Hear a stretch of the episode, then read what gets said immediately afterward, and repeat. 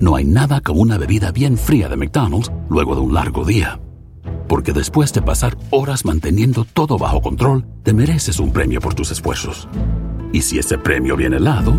es aún mejor.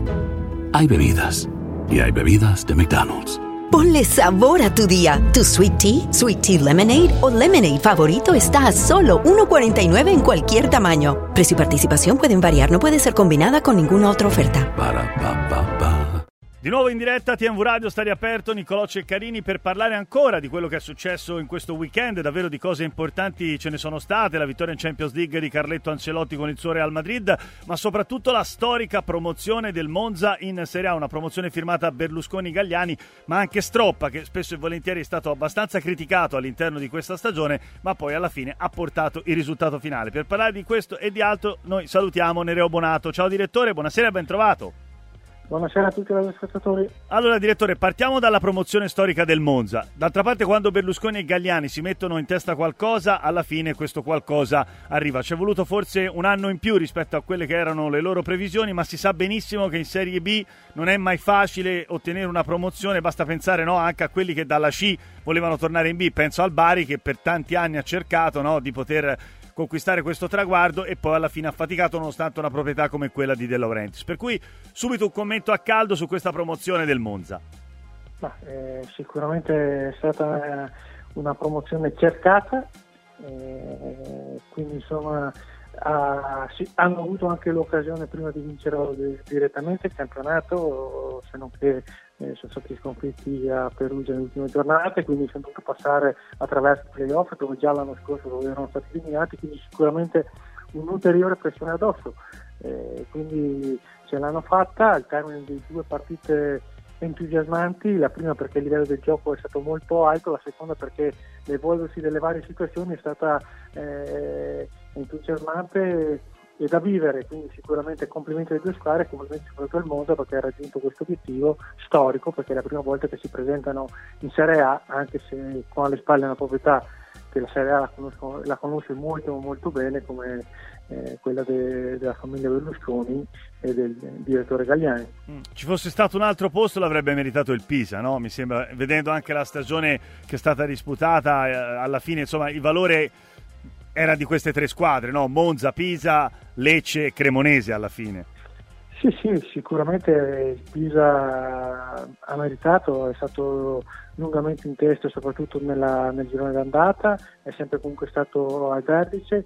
se pensiamo che se avesse vinto in casa eh, la partita col Cosenza che poi ha pareggiato, a fine campionato sarebbe stato promosso perché a pari punti con la Cremonese eh, per gli scontri diretti sarebbe salito il Pisa, quindi sicuramente eh, alla fine queste quattro squadre sono quelle che hanno meritato invece Cremonese perché per gioco e per eh, costanza di rendimento hanno meritato di andare direttamente in Serie A eh, il Monte ci è andato a sui playoff con, battendo una concorrente come il Pisa che effettivamente ha fatto molto bene ed è un peccato perché se, se la sarebbero meritate entrambe. Ecco direttore, eh, mi sembra che più di ogni altro quest'anno abbiamo visto davvero un bel campionato, molto combattuto fino alla fine, anche dei valori tecnici importanti. Ecco, vorrei insieme al direttore Nereo Bonato eh, mettere un po', non dico in risalto determinate squadre, però anche qualche giocatore che si è particolarmente messo in luce. Ecco, se lei dovesse fare oggi, direttore, qualche nome no, di, di, ragazzi interessanti in prospettiva anche per la prossima stagione, perché poi comunque sia, eh, dobbiamo pensare anche al discorso eh, della nazionale. C'è qualche giovane italiano che si è messo in mostra in questo campionato di Serie B? Beh, credo che i ragazzi del Cremonese, in primis, che hanno già partecipato a qualche stage della nazionale, come Carnesecchi, Ocoli, Fagioli, Gaetano, eh, quindi sicuramente eh, dopo mh, anche i Gatti e Zerbin del de sì. Frosinone,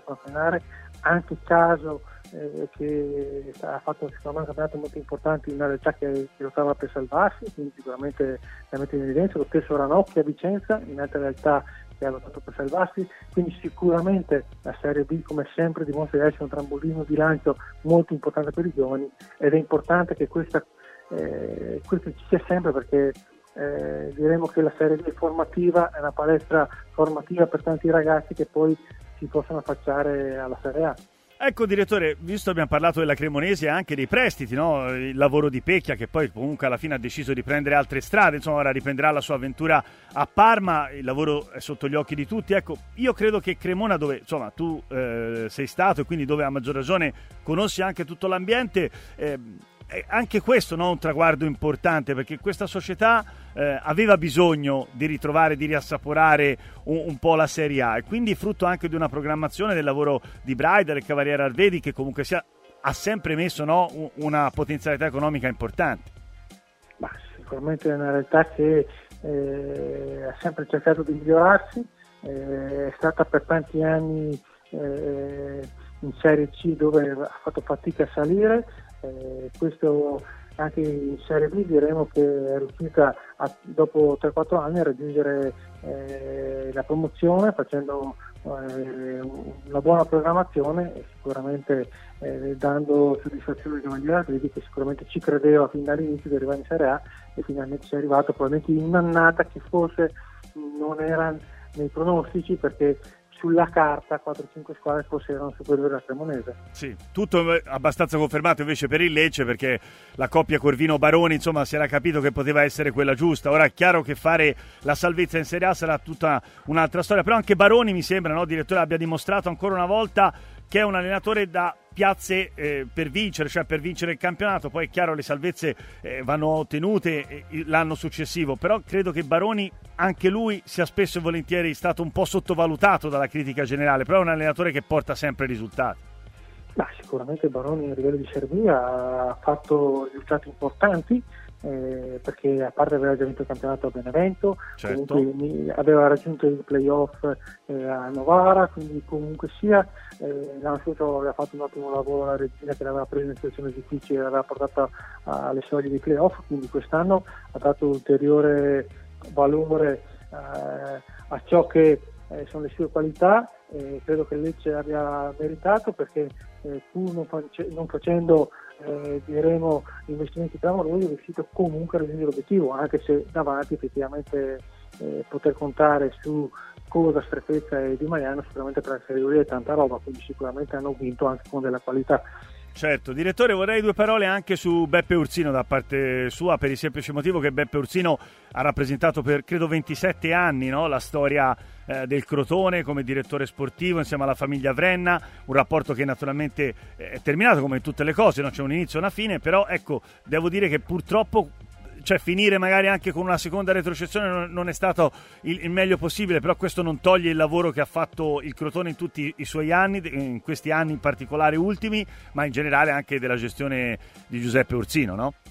Assolutamente, Beppe è un amico, eh, so perché ci siamo confrontati diverse volte il lavoro che ha fatto, quindi sicuramente eh, nel, nel, suo percorso ha portato il Crotone per ben due volte in Serie A, eh, un anno si sono anche salvati in Serie A, quindi sicuramente ha portato eh, a fare dei, dei, campionati strepitosi, valorizzando anche i giocatori, perché ricordiamo che da Crotone sono eh, passati Florenzi, Bernateschi, eh sì. Eh, quindi sicuramente giocatori di, di grande livello, eh, quindi eh, come per tutti i dirigenti, come si è detto, c'è, c'è un inizio di, eh, c'è una fine di un'esperienza, eh, la sua è stata molto lunga perché era molto legata all'ambiente, però sono sicuro che avrà altre occasioni, altre situazioni per poter eh, riprendere l'attività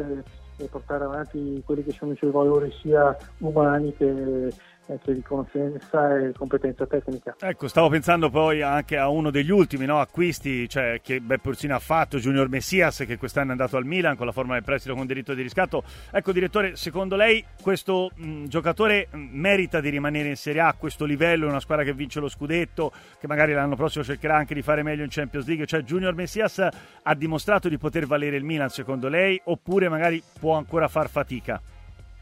Ma sicuramente eh, le prestazioni di Messia sono, eh, sono, state importanti, ha dimostrato di reggere la Serie A ad alto livello, questo sì perché comunque sì ha fatto gol anche nelle coppe internazionali, quindi insomma sicuramente eh, ha dimostrato che eh, si può pescare anche nelle piccole realtà per poi trovare giocatori importanti. Eh, credo che Messi abbia dimostrato il suo valore, sarà il Milan che effettivamente adesso è in una fase anche di passaggio di proprietà, capire quali che potrebbero essere le esigenze future. Lui da parte la parte sua ha dimostrato insomma, eh, eh, il valore, capiremo cosa sta facendo, se il Milan riscatta o meno, ma sicuramente Messias una squadra che dove poter militare in Serie A il prossimo anno sicuramente la troverà. Ecco direttore, vorrei fare un salto di categoria, cioè all'indietro andando in Serie C perché comunque sia insomma, dopo le promozioni dirette stiamo arrivando a questa fase finale dei playoff in cui si affrontano Padova e Palermo. Devo dire che il Palermo è una grandissima sorpresa,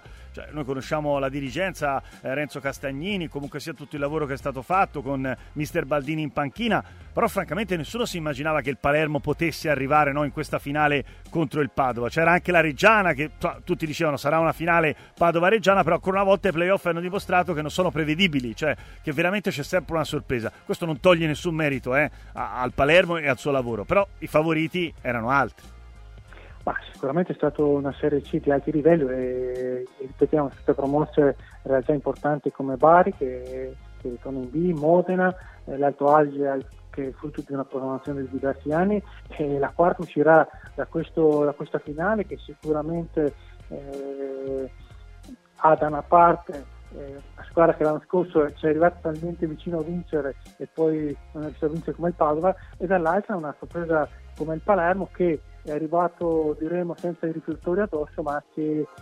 gode in questo momento di una grande eh, condizione psicofisica ed è pericolosissima perché abbiamo visto l'affluenza allo stadio di Palermo, il Palermo avrà il ritorno in casa, eh, quindi sicuramente eh, il Padova sulla carta eh, è più forte, eh, però sicuramente il Palermo avrà le sue carte perché ripeto ha una condizione psicofisica eccellente. Ecco, direttore, visto che insomma, stiamo parlando eh, della Serie C e anche di alcuni giocatori che l'anno prossimo potrebbero essere in Serie A in un club eh, come quello del Sassuolo che tu conosci benissimo, Moro. Eh, il Sassuolo ha fatto questa operazione a gennaio e oggi Luca Moro può diventare veramente per la prossima stagione uno degli elementi dell'attacco del Sassuolo. Voglio fare questa considerazione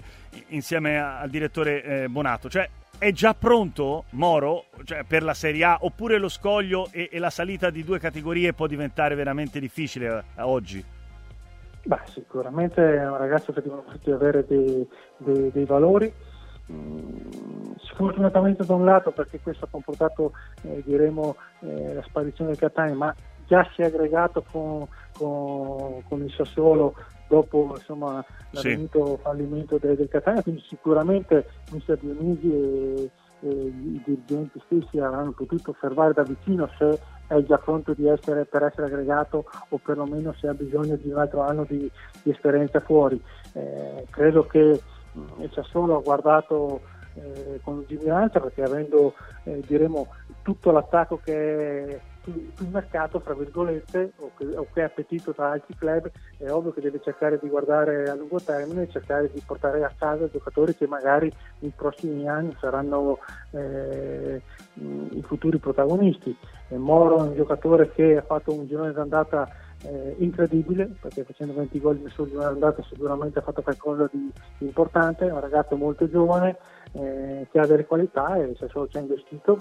cercando e sapendo che ci sarà del tempo per lavorarci sopra. Io credo che anche questi due mesi con cui è stato nelle dipendenze sono stati utili per capire effettivamente il suo percorso futuro. Certo, direttore, ci vuole eh, ricordare un po', visto che siamo a parlare del Sassuolo, la, la scoperta di Mimmo Berardi, perché oggi Berardi eh, rappresenta veramente no, uno degli elementi più forti anche della nostra nazionale, è stato decisivo secondo me anche nella conquista dell'Europeo, un giocatore che ormai eh, ha dimostrato a tutti che può valere grandi platee, insomma non c'è stato il minimo dubbio no, quando l'avete visto a, a, a Illo Tempore. Sì, sì, no, sicuramente eh, Domenico fin da eh, dai primi passi mossi nel settore giovanile dimostrava di avere delle qualità superiori eh, sta di fatto che ha fatto un anno solo di primavera perché è stato aggregato il prima squadra con, eh, con Di Francesco, allora eravamo in Serie B e alla prima giornata di campionato era già titolare. Sì. Quindi eh, è tutto dire, quando un ragazzo qualità eh, si vedono, dopo bisogna avere il coraggio di farli giocare anche se sono giovani, ma questo rientra secondo me nei nuclei step che dobbiamo fare noi come calcio italiano. Mm. Ma come mai è sempre rimasto al Sassuolo? Cioè è stata secondo lei un, più una scelta sua, più il fatto che forse alla fine anche il Sassuolo ha sempre chiesto molto, giustamente per un giocatore con queste caratteristiche. Cioè oggi è giunto il momento che lui veramente pensi altrove perché cioè, è in un'età giusta, no? È un 94, quindi o lo fai adesso il salto oppure poi rischi. Poi rimanere a fare la bandiera del Sassuolo va benissimo perché è sempre qualcosa no, che uno si porta dietro e, si porterà dentro per sempre, però o vai via adesso o non vai più via. Ma sicuramente nei primi anni era più per una sua scelta perché lui voleva giocare con grande continuità e probabilmente uscendo da Sassuolo andando in top club questa continuità faceva fatica a trovarla eh, credo che negli ultimi anni, soprattutto dopo l'esperienza e la vittoria dell'Europeo, ci sia manifestato in Domenico la voglia magari di provare anche l'esperienza in un top club. Sì. Eh, però a questo punto c'è da, da, sistemare le esigenze tecniche della squadra che lo deve acquistare, le esigenze economiche eh, ovviamente del Sassuolo che vuole mh, da questa cessione comunque eh, raggranellare un buon gusto e quindi sicuramente essendo anche un giocatore comunque di, di 27-28 anni sì. eh, bisogna trovare la base economica perché non è così scontato perché andare a investire su un ragazzo che magari mh, mm, non è, mh, mm, è nella piena maturazione ma è più giovanissimo mm. quindi si tratta eh, di, un, di, un, investimento diremo eh, finalizzato eh, a livello tecnico e comunque è l'ora anche di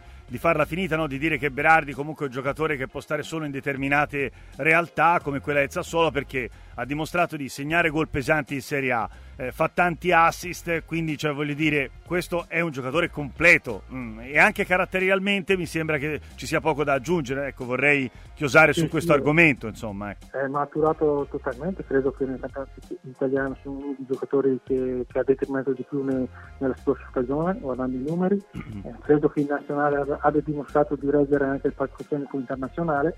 quindi sicuramente è pronto. Ripeto, secondo me la difficoltà nel trovare la giusta quadra fra esigenze tecniche ed economiche. Certo, direttore, prima di salutarti le ultime due o tre considerazioni, la prima sulla nazionale italiana. Prima ho toccato l'argomento dicendo Berardi è stato sicuramente uno dei grandi protagonisti insieme a Chiesa e non solo, tutta la nazionale ha fatto molto bene agli europei, poi purtroppo per due eh, edizioni consecutive non andremo al mondiale, tante le cause. Eh, chiedo a Nereo Bonato quale potrebbe essere oggi cominciare a trovare una soluzione, perché insomma abbiamo visto gli stage, le convocazioni ora di Mancini, ora mercoledì ci sarà anche Italia-Argentina con l'ultima di Giorgio Chiellini, dovremo anche sostituire un giocatore come lui. Come si esce da questo momento un po' buio del calcio italiano per quanto riguarda i giovani? No, ma credo che Mancini abbia fatto uh, un lavoro a 360 gradi per identificare tutti i profili più interessanti anche fra i profili più giovani per avere sotto mano tutto il materiale che c'è a disposizione, cercando di incentivare anche i club a far giocare questi ragazzi giovani. Eh, dopo eh, credo che eh, bisogna eh, andare in campo e non lasciare niente di tentato perché poi sono i particolari, perché è vero che eh, saltiamo questa ulteriore eh, manifestazione, eh, però è anche tanto vero che abbiamo dato un rigore al Nortegno che se per caso eh, si faceva magari eh, eravamo già proiettati al mondiale, quindi sicuramente mh, mm, ripeto eh, c'è la possibilità il calcio italiano di far giocare maggiormente i giovani, è altrettanto vero che eh, eh, è il materiale umano poi che fa, eh, mm. che fa la differenza. Io credo che eh, l'Italia nell'Europeo abbia dato una dimostrazione facendo un gioco propositivo quindi, e portando entusiasmo in tutta, in tutta la nazione che comunque si può lavorare bene eh, bisogna dare continuità a questo lavoro. Credo che Mancini eh, abbia resettato quello che può essere stata la grande delusione della mancata partecipazione al mondiale e adesso eh, vuole prendere visione di tutto il panorama dei calciatori italiani per poi fare delle scelte che vadano anche a lungo termine. Certo, e l'ultima considerazione, l'ultima domanda è proprio legata anche a questo aspetto dei giovani della nazionale di Mancini, comunque sia della, degli allarmi a più riprese lanciati anche da Nicolato, che ha detto spesso e volentieri se, se, non viene fuori qualcun altro sarò costretto anche a guardare la Serie C, chiaramente che non è lo stesso livello magari della Serie A o della Serie B, però vedendo anche quello che è successo quest'anno in campionato e facendo complimenti a chi ha vinto, chi è andato in Champions in Europa e un pronto rientro a coloro che invece sono retrocessi, però andare a vedere la zona salvezza, 31 punti eh, che si è salvata la Salernitana ci fa capire che questo campionato non è estremamente competitivo perché spesso e volentieri si è detto la salvezza sono 40 punti, ma ormai sono diversi anni che ci si salva molto prima, quest'anno addirittura a 31 punti, quindi non converrebbe direttore cominciare a pensare anche a ridurre eventualmente il numero delle squadre professionistiche globali, io parlo da, tra B e C, a maggior ragione ritornare non lo so, ecco, a togliere un paio di squadre almeno in Serie A.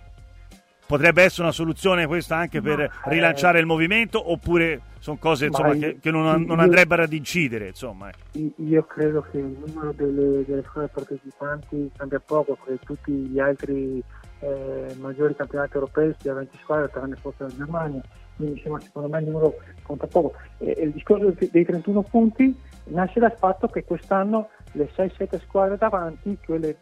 che tradizionalmente sono più importanti, hanno sbagliato poco e quindi di conseguenza quelle che sono dietro eh, hanno fatto meno punti, mentre prima c'era maggiore equilibrio diremo, i punti. Eh, diremo che andiamo anche ad affrontare il prossimo anno dove eh, saranno eh, presenti molte più realtà provinciali rispetto al solito perché eh sì, sono eh, retrocesse due squadre consolidate come Cagliari e Genova